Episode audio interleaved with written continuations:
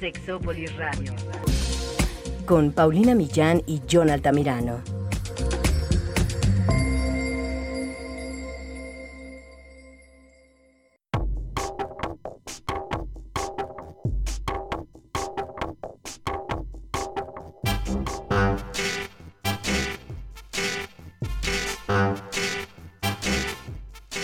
¿Qué tanto conocemos el lenguaje? Eh, digamos, en general, yo sé que ustedes tienen solamente vocabulario refinado. La gente que nos escucha seguramente no conoce ninguna palabra callejera relacionada con el sexo, ni le interesa conocerla. Tampoco les interesa, no, eso sí les interesa. Y es en serio que les pueda parecer interesante o buen tema de discusión hablar del lenguaje inclusivo. Pero es que el lenguaje tiene muchas cosas. El lenguaje es maravilloso y todo lo que nosotros decimos tiene un significado y es una manera de comunicarnos. Pero bueno, el día de hoy vamos a hablar de eso, del lenguaje. Quédense, esto Sexópolis se va a poner muy bueno.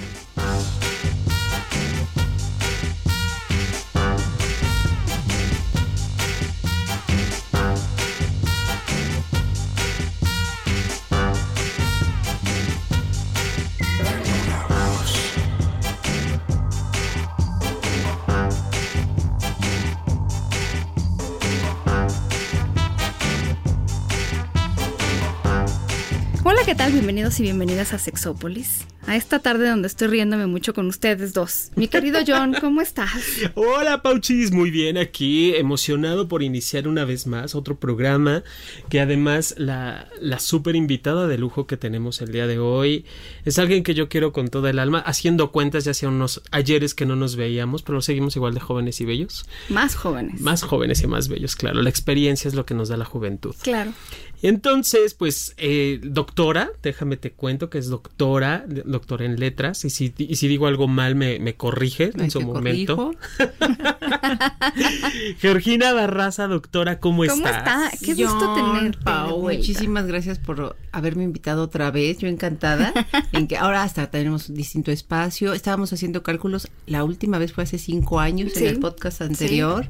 Eh, y la verdad estoy muy contenta porque además de todo, la lengua está cambiando y Sí. vertiginosamente gracias a, a los chavos, ¿no? Oye, Sí. y nosotros aquí, ahora que lo dices, en el programa hemos tenido programas enteros de términos que tienen que ver con las relaciones y las redes sociales, que además no hay, bueno, no sé si no haya traducción, pero si los inventaron en inglés, del famoso ghosting, el orbiting, no sé qué, y son cosas que- y el sexting nos las vamos apropiando, pero si hablan de experiencias que estamos teniendo de manera universal con el uso de la tecnología. ¿Cómo ves eso? Sí, que no nos habíamos puesto a pensar ni siquiera que existieran y ahora, eh, bueno, debo decir, hay una po- dos, dos posturas, ¿no? Eh, la- el rechazo a este tipo de términos en inglés y por otro lado, como tú dices, eh, son términos que se acuñan en inglés y que se extienden precisamente porque los soportes en los que se están dando estas nuevas relaciones sexuales o acercamientos sexuales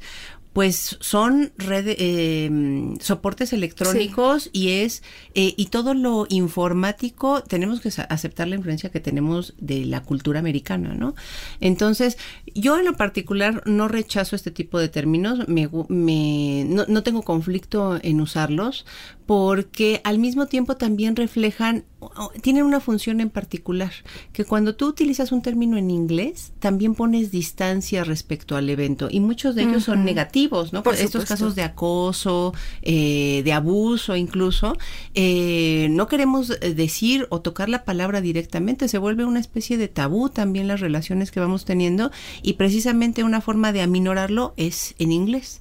Yo recuerdo mucho, por ejemplo, los casos de tatú o de perforaciones, perforación suena tremendo, entonces Ah, claro. lo sustituimos por piercing. No, no me hice una perforación, pues ¿dónde será la perforación, no? Este, de petróleo o de otra cosa muy profunda.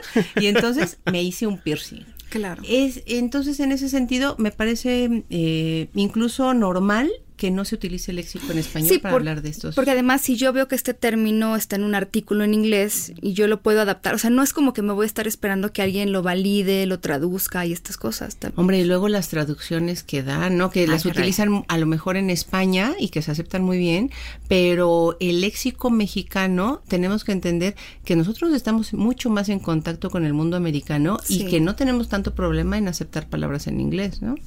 Claro. Claro, me, me, queda como muy claro entonces el por qué la terminología, por ejemplo, de bullying es más entendida y aceptada, incluso hasta se toma en juego, guasa, broma entre los chicos y hasta entre los compañeros de trabajo, ¿no? Eh, jefa, me están Me está haciendo bulleando. bullying, me está bulleando, ya está ahí término, ¿no? ya hay gerundio, me está bulleando y creo que lo mismo está pasando con el moving, ¿no? Que es en- en- entre compañeros de trabajo, pero que es- va cae en el mismo en el mismo tenor, es violencia laboral, es Claro. violencia inequitativa. Y entonces escucho que a partir precisamente de toda esta inclusión de, de términos anglosajones aminora o, o disminuye quizá el impacto que pueda tener en nuestro propio léxico. Sí, porque no es lo mismo que te digan, bueno, este, es que estoy recibiendo acoso sexual de un compañero de trabajo o de un jefe, porque ya incluso decir sexual ya es grave, ¿no? Es, eh, es, eh, eh, eh, eh, te pone el término en otro, en otro, en otro contexto. Me pongo también a pensar que eso también sucede con prácticas sexuales.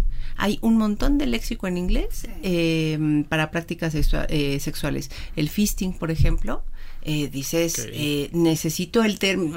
¿Cómo lo digo en español? que te no? metan el puño, bueno, porque Puñeando. pues no creo. Pero fíjate, puñear, por ejemplo, en España tiene que ver más con una cuestión de masturbación. La puñeta, que también en México se ha, se ha utilizado, el puñar, ¿no? Es más como hacia la masturbación. Decir puñéame podría referirse también a mastúrbame. ¿No? No tanto a la parte del, del, del fuck, ¿no? Del, del complejo de marioneta. A mí me dicen esto yo, ¿de qué querías que te hiciera? ¿Cómo? Necesito una traducción. Bueno, pero también nos están llegando términos, pues no sé, de, de muchos lugares, de Colombia con el reggaetón, algunos reggaetoneros que ya... de Puerto Rico. También. El video que pusiste, que me posteaste, que yo te juro que me moría de risa, ya la, calocha. descargué. Pero, pero es una realidad la calocha. O sea, te da el calor en la. Yo creo que En la quiere decir chocha. chocha. Podría también ser panocha, pero. La chocha. Ah, no sé, pero me es que sí es una realidad, Jonathan. O ¿El calor sí- o- Eh, El la calicho calocha. y la Ah. calocha. O sea, a mí Ah, no, sí me da un supuesto calor impresionante y yo sí empatizo con esa muchacha. De, de- sóplame la calocha. Sí, y el calicho, que yo creo que es, calor en el. Decíamos que En el bicho. En el bicho, pues será en el pene. Eh, quizá. Habrá que ir a Puerto Rico, ¿no? A ver que, cómo les da el calor. que yo me acuerdo. o se los bajamos. Bueno, me pongo a pensar en Ricky Martin. Ah, No, bueno. bueno. Dices, Sí. Es que tú no sabes, Georgina, pero Ricky Martin es de Altamirano. Ah, ya. Es Ricky Martin de Altamirano. Altamirano, sí. Le voy a preguntar ahora que lo vea. Es que está en Miami. Ahora Ah, anda de viaje, no con su esposo, no tengo problema, ya sabes, muy abierta la relación, pero le voy a preguntar ahora que lo vea. Que algo que tú decías en el programa anterior, uy, hace apenas ayer, hablabas mucho del uso de la she en nuestra, la she en nuestra cultura y todo parte de Sudamérica, Centroamérica. Cuando escucho la calocha, escucho el calicho, digo, ah, claro, Georgina nos ilustró al respecto de la she. Pero sí, la che tiene la virtud, fonológicamente es un, tendría que haber desaparecido. Porque es un fonema que es muy est- inestable en el sistema en cuanto a que no tiene un par. Siempre tenemos, por ejemplo, P y, B, que tiene el par sordo y el par y el eh, y su par sonoro, la B y la D, eh, perdón, la, mm, la T y la D, la K y la G. Pero en el caso de, de este che, es un fonema solito en el mundo. ¿Y por qué ha sobrevivido? Porque a lo mejor fonológicamente es inestable, pero pragmáticamente es muy productivo. Entonces, cuando por ejemplo estoy en un trabajo y, me, veo que me quieran correr, pues hago más cosas y me vuelvo indispensable. Es más o menos lo que le pasó al H. Y la H se volvió productiva precisamente en un ámbito que es muy importante para los seres humanos, que es el ámbito coloquial. Para tener nombres afectivos de personas, los hipocorísticos, los tenemos con che. Chucho, chona, eh, Chole. chole. Todos estos hipocorísticos, muchos de ellos llevan la che. Pero además de eso, entró en unos contextos donde sí son coloquiales, pero también pueden llegar a muchos a la sexualidad. Y también llegan a la vulgaridad. Por ejemplo, chingar a tu madre, chocho, eh, Checha. La, la, la chocha, la también chocha, la chocha. la panocha misma también. Entonces esta che es muy productiva en esos ámbitos. Por eso, aunque fonológicamente no es muy estable o te tendría que haber desaparecido, en el aspecto léxico es sumamente productiva y festiva además. Porque cuando tú utilizas la che, siempre tiene el, ese toque de, de broma, de guasa, como en el de calocha. Digo, sí es calocha, ¿no? Calocha y La calicho. calocha. La calocha y el, El calicho. calicho. Tienes que ponerla al final del programa, Paulina Millán. Tiene Sí, que al estar. principio, al final y al principio. Y nosotros también les preguntábamos, ¿eso sí no ha cambiado? ¿Ha cambiado mucho los sinónimos de, de tener relaciones sexuales? Porque cuando le preguntamos a la gente, creo que más o menos por ahí estaban. Estaban A ti te dio muy- mucha risa la vez pasada la de que si te echo los mecánicos al taller. Ya Ah, me acordé. sí. te voy a echar los mecánicos del taller. Ay, será muy bueno. Hacía referencia a, a eyacular dentro de, ¿no? De- te voy a echar los mecánicos. O, eh, eh, batir a tole, ¿no? El, el batir a tole o el, el champurrado, que también eh, utilizando la che, que era como eh, utilizar palabras y que, bueno, en Twitter nos pusieron Paulina Muchas Millán. cosas. Arceus decía, matar al oso a puñaladas, vamos a surtirte el- la tiendita, te voy a dar lo tuyo, bájate por los chescos que era para Ah, sexo oral, decíamos eso. eh. En, en, en, ay, en Aguascalientes, bueno, en esa parte del norte centro de la República está la palabra cochar, ¿no? Que también, Ah, también, que es como ¿verdad? muy, y de esa, de hecho este Raúl Rojo Ruiz fue quien nos menciona el cochar. Vamos a cochar. Oye, Nancy Caracoles, le mandamos un beso. Decía que el cui, cui, cui, ¿eso es sinónimo de qué? Nancy, venga para acá. Sí, Nancy, porque el, el Ese no lo cuy, conozco. Yo tampoco, pero me suena por la terminación y quizá estoy errado, mucho del sur del país, como de, de, de Yucatán. Ves que allá en Yucatán hay muchas palabras mayas que son en diptongo o que utilizan diptongo. No sé, yo pensaría el cui cui cui como desde allá, a menos de que sea muy cerdo el asunto de uy, ¿no? Eh, pues puede ser. Además, mira, eh, uno de los problemas es que tampoco tenemos mucha información regional.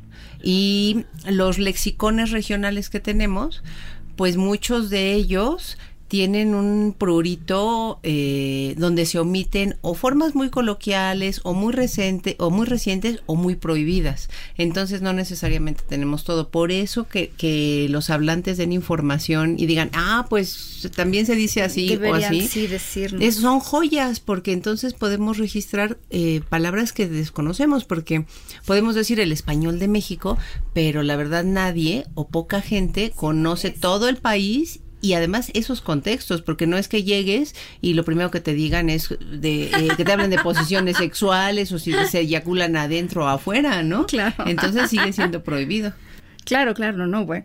Eh, Ves que Ricardo nos dice, ponle su película, ponle su peluca a Konjac, acoplamiento Al de la sí. araña con el módulo lunar, hundir el submarino, eh, aplastar el gusano, eh, Chairoman dice, vamos a remojar la brocha, eh, Daniel nos dice, guaguis, despeinar la cotorra, El Huawei es más rel- relacionado a la- al, sexo, oral. Gratinar el mollete. Sí, Karina decía que escuchó de botellita de Jerez. Flaquita, vamos a ponerle mayonesa al camarón. Ay, ese, es muy divertido. Embarrarle aguacate a la torta también. Sí, cucharear, ahí por ahí decía alguien ya, sexear. Marita decía Noa, Noa. con doble T dice por Detroit, que es como la parte anal. Eh, don Juan de Marcos decía echar un casquete, echar un polvo, hacer punta lápiz, mojar el churro, ponerte mirando a Cuenca o a cualquier otra ciudad. Ponerle Jorge al niño, ya lo habías mencionado. No, sí, viejita, bueno, viejita. sí, viejita. Francisco Lara decía bajar al pozo de los deseos, hacer guaguis o guapos, vamos a chocar nuestros carritos, pon- ponerle requesón al tlacoyo, sacarle brillo a la escopeta. Javier Valderrama dice coitar, es que hay de todo. Besos en el llamamoscas. En el llamamos. Vamos a hacer el sí no me lo Netflix. Yo tampoco. Que Ben, ben Sanderson dice, ¿quieres sacar a pasear a mis niños crudos? Se pasa. Echar palo, comerse el chiquito, culear. Escupir en el riñón. Dios. Vamos a matar la rata a palos, Y a dice sacarle Omar, el pues veneno sí. a la víbora. Te invito a ver una película en mi casa. O sea, como el Netflix and Chill de ahora. Ok. Terminarle los bracitos al bebé. Hazme el favor, ese sí está bueno. Te quiero apuñalar la ingle. Que ninguno es muy romántico. Para ¿Me nada. dejas que te rellene las caries? Sea, no, no son exactamente románticos, entonces no sé en qué contexto. Así como hacer el amor no es, ¿eh? No. No, pero suenan, bueno, no sé, si alguien me lo dice para, como estamos en el mood de vamos a tener encuentro sexual y demás, sería muy divertido, Sí, ¿no? Un, juego. Abollar la cajuela, Ah, aceitar el calabazo. No, esa, esa, esa de hace mucho tiempo no la escuchaba. Yo nunca la había escuchado, está bien, está bien. Vamos a enchinar el frijol. Vamos a enchinar el frijol. Que era del sexo anal. Del sexo ¿cierto? anal, ¿no? Del, del, del hacer el chinito el frijol. Es que, es que sí, es que como hablamos, pero además el albur es todo un tema, ¿no? El albur, hay un estudio que nosotros en el Instituto Mexicano de Sexología, ahora sí que estudiamos, valga, o sea, estu- estudiamos esta investigación cuando ya hecha como artículo, porque es una muy, un muy buen ejemplo de una exploración de muchas cosas, entre ellas el albur en México y el significado que tiene de estar penetrando a la otra persona, metafóricamente. Cogérsela, Entonces, pues. exacto. Este estudio, y ahorita les voy a leer un pedacito para que vean como de qué calibre es. Eh, es una observación en una obra, una construcción en donde los albañiles, pues hay categorías, está el maestro, está el peón, está el... Y entonces de, de estas relaciones surge, claro, la jerarquía, pero también el albur. Entonces este observador, este sociólogo, ob- observa y menciona que el albur siempre es al subordinado, nunca es hacia arriba, Hacia pues, arriba. ¿no? Porque entonces yo te tengo que chingar, te tengo que eh, someter. Es una pen- Coger. una penetración. Penetrar. Y como yo estoy penetrando, pues yo no soy homosexual o yo no soy. Y entonces eh, eh, el que gana al final, pues es el que tiene más astucia para devolver el albur, tal vez. Y además estás hablando, Pau, de una cosa bien interesante, porque el albur es un rasgo de identidad mexicano, de, que, del que incluso hasta nos sentimos orgullosos. Es muy representativo, muy de- identitario. Solamente alguien que so- domina muy bien el lenguaje puede alburear a otra persona. Es más, es una práctica generalmente utilizada por hombres, pero también hay mujeres que alburean. Por supuesto. La reina del albur era Sí, un por- ejemplo por favor.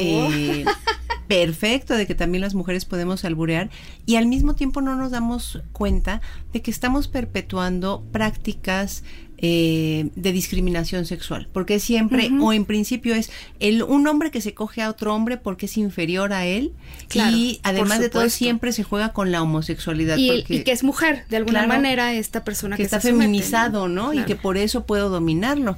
Y en realidad lo que estamos fomentando o de lo que nos sentimos muy orgullosos es de una práctica que en principio en la actualidad eh, se está atacando mucho, que es la discriminación. Y seguimos teniendo eh, y, siempre se lo digo a mis muchachos cuando doy clase. A ver, nos quejamos mucho de que hay discriminación hacia las mujeres, pero también el léxico, la producción o sobreproducción del léxico indica discriminación. En México y en a- América hay un montón de términos para hablar de homosexualidad masculina, pero para la homosexualidad femenina, pues no importa, porque las mujeres no importamos. Entonces tenemos unos cuantos términos para hablar de, eh, de mujeres homosexuales, pero no, pa- No, no. y en comparación con los hombres homosexuales es muchísimo, porque lo que se quiere marcar es lo que es malo para la cultura, que es que el Sí. hombre sea homosexual, ¿no? Sí, y es muy interesante porque en este estudio, por ejemplo, eh, es un estudio, yo siempre digo a mis alumnos viejito, porque bueno, pues los alumnos que llegan, algunos ni habían nacido. No, bueno, sí. Pero eh, era cuando se empezaba a observar esto. Porque ahorita ya, y en sexología hablamos de hombres que tienen sexo con hombres, porque no todos se identifican como gay o bi o lo que sea. Pero en ese momento era como una observación de, mira, esta es la conducta que tienen. Y entonces, ¿cuál es la, o sea, qué implicación tiene esto para la prevención de infecciones, del VIH en ese momento? Es muy interesante. Me vas a oír hablar como nunca me has oído hablar, pero les voy a leer un cachito Sí. para que vean cómo está. Si lo quieren, yo lo tengo más o menos eh, transcrito, pero bueno, ah, ahí me lo pedirán. Entre el maestro, maestro y el peón se establece una relación ambivalente. Por un lado es de protección y por el otro de sojuzgamiento. Paternalismo y autoritarismo van de la mano. En general, los oficiales tratan de cargarles la mano a los peones de los demás oficiales. Cada cual defiende a su peón, pero hace esto porque es el único el que puede mandar dentro de la obra, de modo que no puede permitirse perder su autoridad sobre él. Y si bien cada maestro defiende a su peón contra los otros, por lo general se muestra exigente y duro con su subalterno. Incluso puede llegar a maltratarlo. El siguiente ejemplo, registrado literalmente, sirve para ilustrar este tipo de relación. Gonzalo es un albañil que está levantando un muro. Su peón le está acercando el agua que necesita. Chalán, tráeme más agua, ya ves que este pinche viejito, se refiere al peón que le estaba ayudando y al que pidió que cambiaran, es un pinche huevón. ¿Dónde lo mandó? Ya lo corrí al cabrón, ya nos divorciamos. ¿Ya no le gustó? No, ya no. ¿Y ahora por qué? Ya me divorcié y a la chingada. ¿Aquí está bien el agua? El peón acerca el agua y se va a cargar unas piedras. Corrí al pinche viejito ese tu abuelito porque ya no se me para el pito con él, ya no me hace nada. ¿Ya no se le para el pito, maestro? Con él ya no, pinche viejito borracho igual que tú. ¿Qué pasó, maestro? ¿Así ya nos llevamos? ¿A poco me vas a decir que no tomas? Pues sí, tomo mi pulquito, pero no soy tan borracho como el otro. Pero si estás hasta hinchado ya, pásame esa piedra antes de que también me hagas encabronar. Eso está bien, aquí mero la clavo. Mira. Gonzalo comienza a dialogar con otro oficial de nombre Nicolás que está por ahí cerca pegando tabiques. ¿Verdad, maestro, que corría el viejo por puto? Por puto y mal amigo, y el que no sirve, ¿para qué lo queremos? Ahora me mandaron otro, pero creo que es igual que el pinche borracho. Como a las mujeres cuando son rejegas, amánsalo al cabrón. Mira cómo se hace pendejo cargando esas pinches caniquitas, le dice señalando a su peón que anda cargando unas piedras. El peón, que está realizando un gran esfuerzo, le contesta Caniquitas, a ver, usted cárguelas. Para eso es mi chalán, para que me traigas unas pinches piedras bien grandotas. A ver, bájate a detenérmelo. Se refiere a un hilo que está colocando. No tan fuerte que me apriete, lo no tengo para ti. Así está restiradito, así nomás. El peón se vuelve a dirigir a él. ¿Quiere más agua? No, mejor vete a traerme mi refresco. ¿Y el mío? ¿A poco te voy a estar manteniendo? Ahí si te alcanza, te lo compras. ¿Qué tal? No, bueno. Es que es, que es, como estar ahí parado, oyendo y viendo. Sí, que, al final es como eh, todos los dobles sentidos que hay por debajo de la conversación tan común que tienen entre ellos, entre iguales, entre maestro y maestro y cómo si se van utilizando estas palabras violentas y, denigrantes hasta pues sí denigrantes a la mujer denigrantes al, compañero denigrantes al trabajador. O sea es como pues sí un cerco de violencia muy fuerte que, que es utilizado desde la palabra. Y además es una, una idea bastante falaz de lo que sucede en la sexualidad, ¿no? Como si hubiera blanco y negro. Eh, o eres heterosexual o eres, homosexual. O te coges, o coges o te, o cogen, ¿no?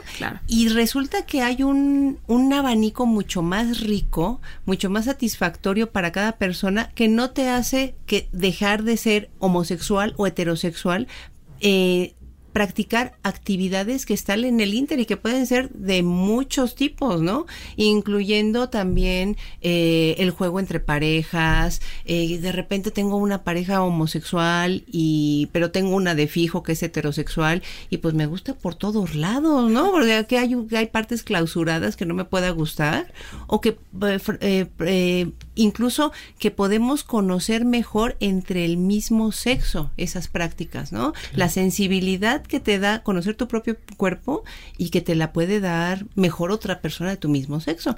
Y resulta que en el léxico parece ser que o hay de una o hay de otra. Y o eres puto o eres bien macho. O eres vie y si eres puto eres vieja. Y, otra vez volvemos a lo mismo, en la que pues nunca vamos a tener una un reconocimiento o es muy difícil que todos tengamos un reconocimiento de las prácticas sexuales que verdaderamente nos satisfacen. Solo para decir que fue, es González Bloch y Ligouri, eh, los autores de este artículo que se llama El SIDA en los estratos socioeconómicos de México. Es del Instituto Nacional de Salud Pública y fue en, el, en 1992. Ah, no, sí, algunos no habían nacido. Algunos no. Ay, Dios mío. Tú, tú tampoco, no habías nacido todavía. Este, eh, ya tenía un añito. Ya, sí.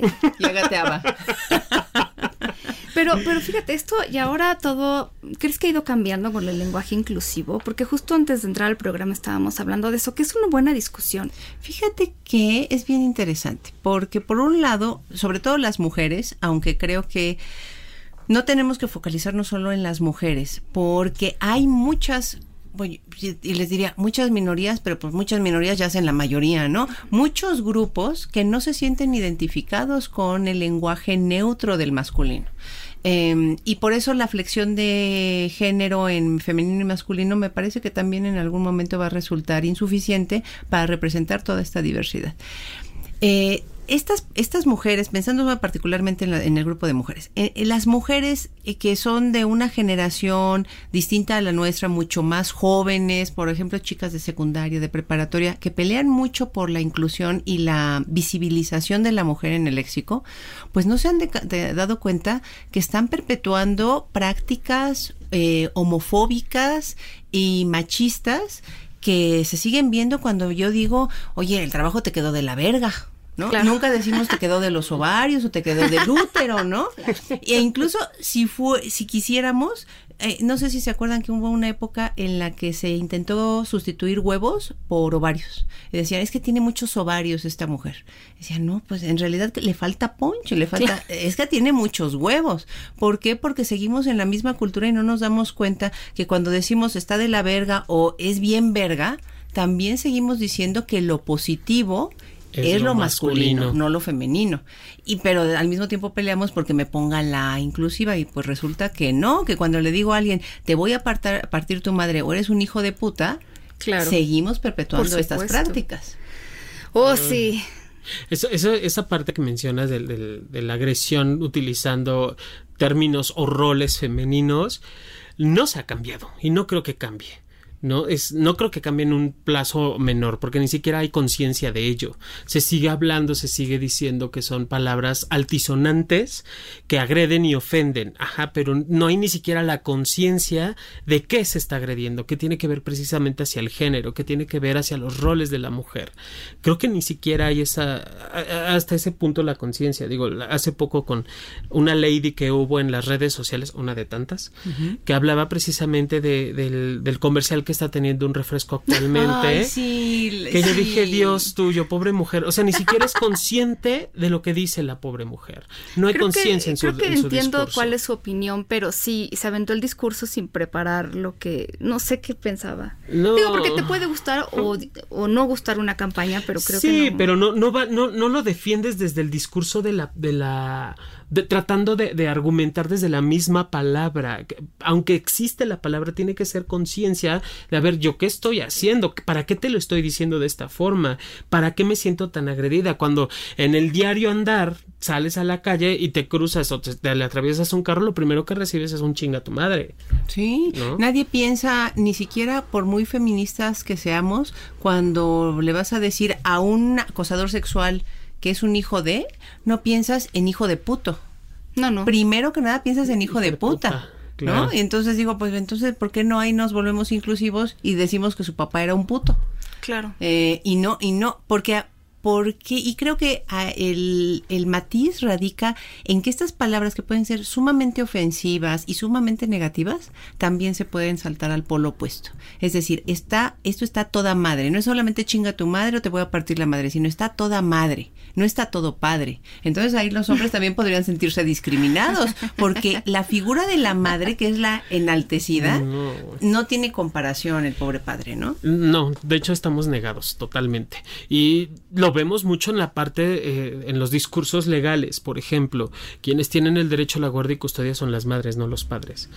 A partir de allí es que sí hay una, una desventaja impresionante, aunque en agresión y en, y en discurso y en lenguaje se agrede más a la mujer, la mujer es la que sigue teniendo un privilegio de ser la madre de. Incluso en, México se habla de ser católicos, apostólicos, romanos y guadalupanos, ¿no? De, de, enaltecer de esta forma que hasta no nada más es el 10 de mayo, sino el 12 de diciembre, que también es una fecha de suma importancia aquí en México. Habrá quienes no lo festejemos, pero eso no quita el grado de tradición que hay dentro del país y tiene que ver precisamente con roles estereotipados hacia la mujer. Sí, como si todas las eh, mujeres por el hecho de parir tuviéramos la capacidad innata de ser buenas madres y buenas formadoras cuando resulta que no necesariamente.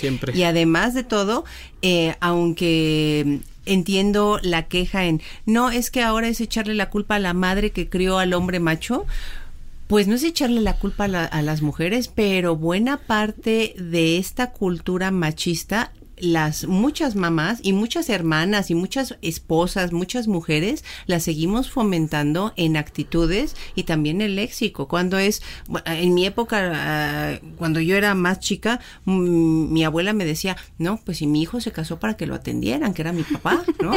Entonces, eh, mi mamá lo trabajaba, lo atendía, tenía hijas y eso, eso que vi, que a lo mejor no me, no me dijeron, a ver, esto es lo que tienes que hacer, pero lo vi y lo seguimos viendo, pues cómo nos afecta en la conducta sí, que tenemos. porque además yo diría, yo siempre pienso, es imposible que, que, o sea, por más ganas que le eches de dejar todas estas actitudes con las que naciste y que viviste, yo lo que siempre digo a mis alumnos es hay que tener conciencia ir poco a poco haciendo conscientes de estas cosas, lo que tú nos decías, ¿no? Porque el chinga tu madre, pues sí, pero hay que empezar a tener conciencia de lo que hacemos. Eso ayuda a cambiar. Por supuesto. Y tú también, eh, Georgina, fuera del aire nos estabas comentando algo con respecto a la famosa E.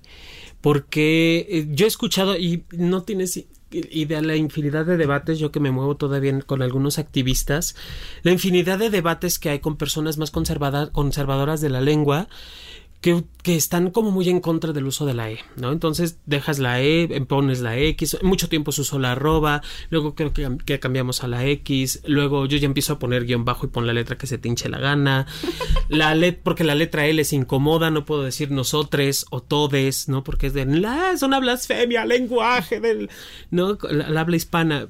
¿Qué, qué, ¿Qué tienes que decirnos al respecto? Ay, pues mira, yo debo advertir primero que trabajo en la Academia Mexicana de la Lengua y, las academias en general tienen una postura más conservadora o siempre los hablantes se quejan de que las academias no van a la par de las necesidades sociales. Eh, como, como trabajadora, como, que llevo trabajando años en la academia, entiendo que las academias no necesariamente tienen como labor fijar un uso que apenas está en ebullición y que todavía los mismos hablantes no saben si poner la X, la arroba, la E. Eh, y que otra parte, aunque ya no tan pesada de la academia, es preservar lo que hay y garantizar que esa misma lengua, siempre tenemos que eh, considerar que la lengua tiene un rasgo de historicidad, es decir, la lengua me sirve para transmitir cultura y generar cohesión social. Entonces, en ese sentido, si una generación habla una lengua completamente distinta a otra, pues se pierde la cohesión social. Entonces entiendo que en esa parte de las academias parezca que no están tan sensibilizadas.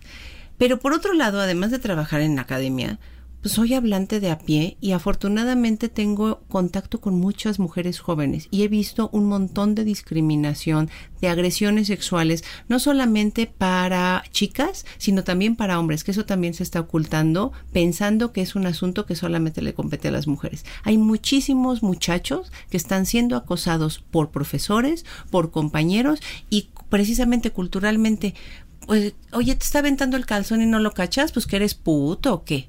Entonces, los hombres acosados ocultan eh, la violencia que están sufriendo. Claro. Entonces, ante esa situación, a lo mejor yo todavía no sé si el lenguaje cambia la conducta o la conducta eh, el, o el lenguaje es reflejo de la conducta. Lo que creo es que está pasando algo que los, los, los, hablantes en la actualidad lo están queriendo visibilizar a través de la lengua. Y como yo me pienso morir, ojalá, en unos 30 años, es decir, voy a seguir conviviendo con estos chavos durante 30 años y hablando con ellos, voy a tener que hacer uso de estas prácticas que para... Tú tienes que hablar de la forma en que tu, tu interlocutor te acepte. Y yo quiero que estos chavos me acepten porque voy a vivir con ellos mucho tiempo y además quiero un mejor país, un mejor mundo para vivir. Yo, yo ya no voy a tener hijos, pero sí quiero que los hijos de ellos vivan mejor, que no tengan miedo a salir las chicas o que no sean acosados los chicos y que se escondan. Y si parte de eso es cambiar el lenguaje, a mí me parece perfecto cambiar la E. Yo prefiero la E porque la O y la A tienen la desventaja de que se atribuyen a lo masculino o a lo femenino. Y aquí hay un abanico de posibilidades entre lo femenino y lo masculino, que la arroba pues no es letra y no se puede pronunciar, sería una AO. Y la X pues tampoco se puede pronunciar entre consonantes, entonces la que más me gusta es la E. esa será la que promueva, por lo menos de manera escrita y en, de manera oral, pues me estaré disculpando porque yo también formo parte de una generación en la que me enseñaron que la O de eh, los trabajadores, de los, este, de los obreros o de los mecánicos incluía a hombres y mujeres. Em, pero creo que sí, que, la, que además de todo, lo que sí es cierto es que la lengua es conducta y la lengua es cultura, no es una manifestación solamente, sino cuando yo estoy diciendo chinga tu madre, estoy fomentando una cultura que traigo atrás. Y aunque en el de manera cuando me digan, "Oye, pero estás fomentando la cultura masculina o la cultura de discriminación." Ay, bueno, pues si lo reflexiono sí, pero en realidad no quise decir eso en realidad también está reflejando una conducta profundamente y una cultura en la que estoy inserto. Difícilmente va a desaparecer porque creo que también tienen una carga emocional muy importante. Así es. Pero sí se tiene que ir cambiando. Yo hace, hasta hace unos años, yo publicaba en, en mis Facebook o algo así. Bueno, ya me voy porque tengo que hacer labores propias de mi sexo. Me cayó el 20 de que e, era una aberración y esa, ese, por ejemplo, esa parte del léxico la quité y yo ya no lo, lo, vuelvo a decir, pero hay otras que sigo usando, sigo usando hijo de puta o qué poca madre o puta madre o está toda madre y, y de esas creo que difícilmente nos vamos a desprender, como tú decías. Sí, que son como parte, como bien lo dices, es parte de nuestro cotidiano, ¿no? Y, y esta, esto que mencionas de, de la parte emocional, Pau, ¿no? Que escucho que hay un vínculo afectivo y además no cualquier emoción, está el enojo de por medio, que es una de las emociones más reconocidas en, en, general por la sociedad. El enojo y el odio son de las emociones que más fácilmente podemos ubicar, más que el amor. y de las emociones básicas. Y, también lo, lo, opuesto, que es lo positivo, ¿no? La felicidad enorme cuando dices, Ay, qué chingón o qué padre o qué... Está bien verga. O a toda madre, ¿no? Claro. Ay. Pero al mismo tiempo, al mismo tiempo también tenemos una luz, por ejemplo, en el léxico sexual, sobre todo en el de posesión sexual de otra persona, antes generalmente las posesiones me suena como diabólico, pero bueno, este, la posesión sexual era un ámbito exclusivamente masculino. Solamente los hombres se podían coger a alguien o se lo podían atorar y generalmente eran mujeres u hombres homosexuales. Y ahora las mujeres están tomando también este léxico y se pueden atorar a alguien cuando etimológicamente o referencialmente no se podía porque necesitabas un pene, ahora resulta que también las mujeres lo pueden hacer. Y pueden utilizar léxico. Vuelvo a la, a la verga. Ay, qué bonito son de eso también. Bueno, eh, qué sabroso. qué sabroso. Vuelvo a la verga porque en mi generación bueno, ni pensar no podíamos, la palabra no se podía decir. Y creo que ni siquiera los hombres, me imagino que la dijeran en el ámbito entre, entre amigos, ¿no? No. Y ahora las chicas la utilizan verga como interjección, está hasta casa de la verga, te quedó bien verga, este, se puso hasta la verga, y que está sustituyendo a chingada, por ejemplo que es bien interesante. La verga se está desplazando a la chingada, que es la acogida, ¿no? es, bien interesante en el asunto del léxico. Eso suena muy interesante. La, la verga se está desplazando. Ah, no, la chingada está siendo reemplazada por, la, verga. es decir, está pasando de lo pasivo a lo activo pero es un, un, léxico que están utilizando las chicas. Entonces, eso me parece que es mucho más... Eh, eh, la palabra empoderamiento siempre está ya ya está tan tan usada que, que y hay veces que hasta incomoda dices que es empoderamiento. Pero eso es muestra de que las mujeres están tomando un rol activo en la sexualidad y en la vida en general. Todavía nos falta un montón y no solamente como les decía no solamente las mujeres sino reconocimiento de toda la diversidad que puede haber en lo sexual, eh, pero también en la vida cotidiana, ¿no? Yo puedo tener eh, el, el, escándalo chisme que salió hace poquito de Yolanda Andrade y Verónica Castro, ¿no? Este, pues como si fuera un pecado. y Verónica Castro eh, eh, comportándose muy como señora de su época, ¿no? Sí, totalmente. Yo no, yo jamás, nunca en la vida. Nada. Pues, con lo rico que puede ser. pues sí, de acá acá soy heterosexual, pero pues sí me gusta pero sí se comporta tal tal cual. Como, una señora. pero con el miedo consecuente de que se sepa. Pues es que digo si nos si nos remontamos a la época no no es lo mismo salir del closet hoy entre amigos de, de secundaria preparatoria universidad que salir del closet a tus 45, 50, 60 años ante una población de la misma edad. O sea, aunque ya hay más apertura, ¿no? Ya es más fácil, eh, y creo que mucho de eso, no, no, no voy a vanagloriar absolutamente a nadie, pero mucho de esto sí tuvo que ver la, la, la farándula, ¿no? El hecho de que Ricky Martin haya salido del closet, el hecho de que Juan Gabriel haya hablado de su sexualidad también en su tiempo, de que Miguel Bosé haya asumido y aceptado también parte de su vida sexual, eh, fue dando como mucha, mucha tela y mucha apertura. Ahora en Netflix no hay una sola serie que no toque el tema de la diversidad sexual y obviamente esto está dando Solo una en pauta la señora de Coca-Cola lo mucho que sufre. Pero... Yo lo sé, pobre señora. Víamos de traerle y, a ver, mija, cuéntame qué quisiste decir. No, no, que, este, que está traumada, pero decir, no, decías que una pauta para, para ah, hablar. Sí, que, que este, todo este tipo de, de, de circunstancias han permitido o siguen permitiendo, salvo que tú me digas lo contrario, Pau, que ya haya una apertura diferente hacia la, la aceptación de la diversidad apenas. No, todavía a mí, en mis tiempos, cuando me tocó salir del closet, todavía fue muy complicado. Y me acuerdo mucho, justamente donde estaba antes el, el, el IMESEX, había una plaza muy cerca. Iba tomado de la mano de, de, del galán en turno. Y la, la, la, la, la plaza nos, nos, sacó, por favor, no, retírense bueno. porque no pueden estar aquí tomados de la cierto, mano, porque la, eh, es una zona familiar. Y obviamente él y yo fue así de hijo de tu hijo de tu madre. madre. ¿no? Sí, pero, pero y, y usaban mucho ese, ese, esa frase de familiar o no sé qué. Sí, que era, era la forma de hacer respetar los lugares, quiero entrecomillar, y, y, y dejaba a la gente en un gueto. ¿no? Por eso Zona Rosa era como el lugar de la comunidad, que actualmente vas y está como muy vacía. No hay la misma afluencia de, de en mis tiempos bueno, de, sí. de, gente que iba. Ya es, no sé, está como más hasta. Yo, yo sentía nostalgia a la última vez que fui por todo, quiero entrecomillar el abandono que hay al, al espacio. ¿Será que a lo mejor ya no hay mucha gente que necesite un espacio solo exclusivo? Yo creería. O a lo mejor a qué hora fuiste, porque no es cierto. Ay, bueno, es que sí, en mis tiempos. sí, no es lo mismo ir no, a no. las 11 de la noche. No, no pero, pero, no, sí, sí era, sí, era hora decente claro, para andar claro. entreando. Sí, sí. Sí, pero ahora, por ejemplo, ya las chicas eh, se besan, están, salen de la mano y eso me parece pues maravilloso porque eh, creer que solamente lo bueno es hombre-mujer es, es, están perdiendo cosas muy interesantes. Sí. sí. Y la, la, posibilidad de la diversidad y eso. Y, y, además hay un fenómeno bien interesante.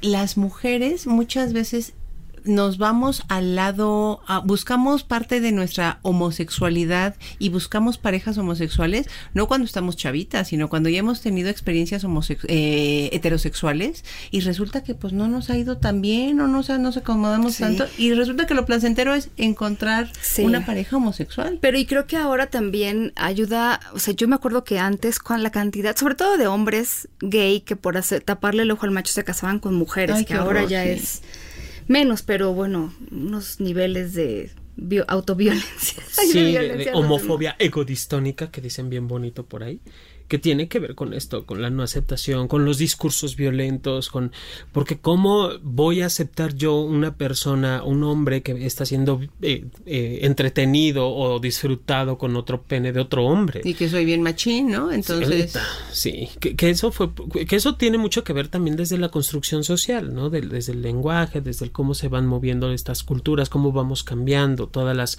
toda la aceptación que hay con estos nuevos discursos incluso que a la gente pone muy nerviosa eso de las palabras y, y cómo le digo a quién y qué digo.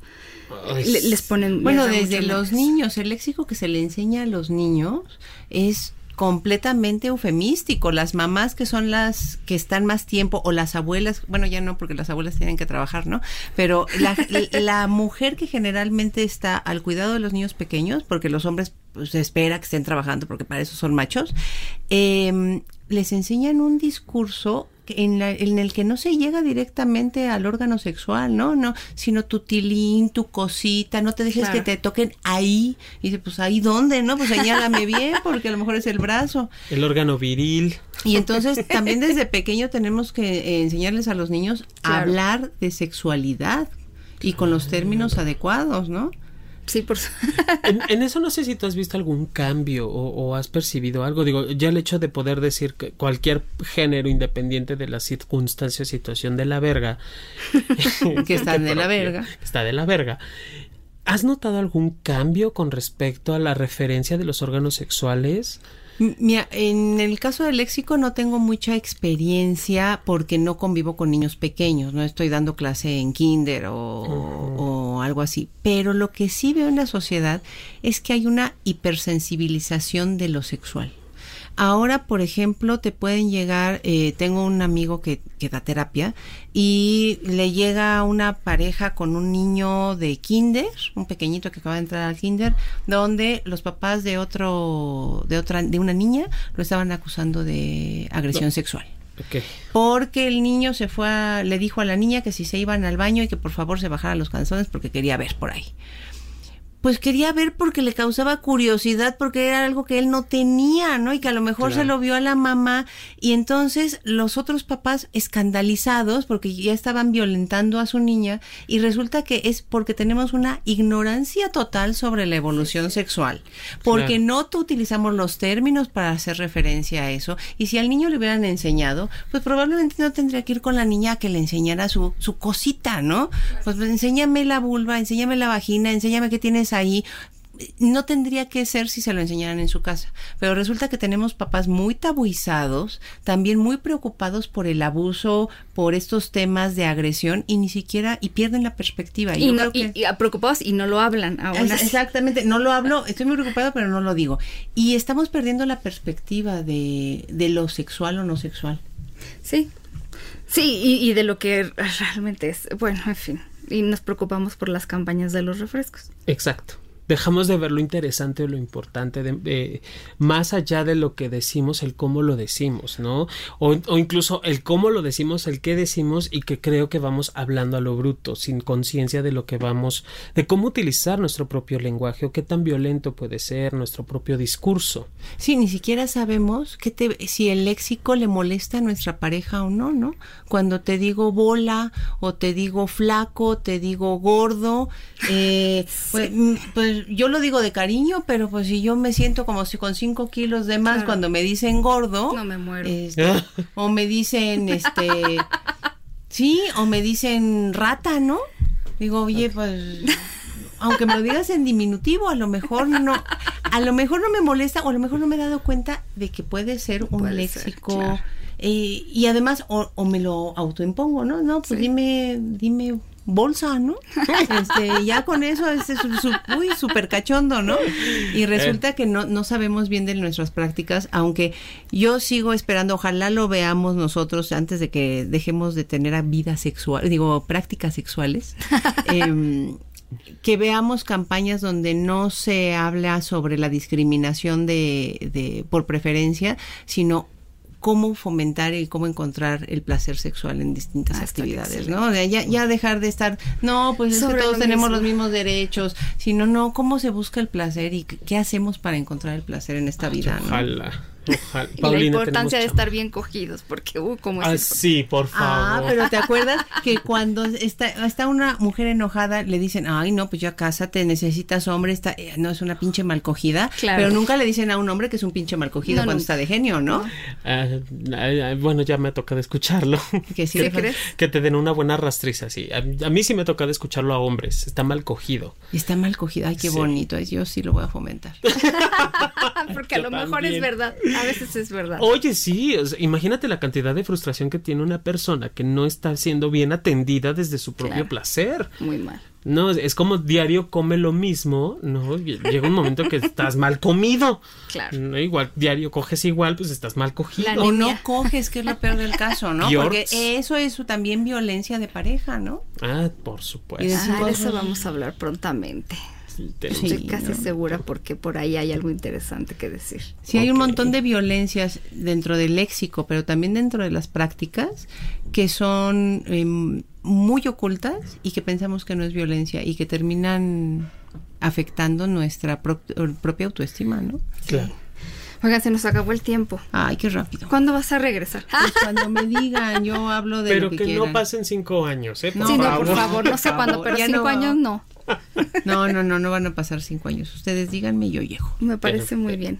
Eh, ¿Hay algún lugar donde quieras que visiten la gente? ¿Alguna página tuya o general? Pues mira, sigo en, en Twitter, es arroba la profe Vitis, porque ya tengo más práctica pro- este, como Sí. profesora.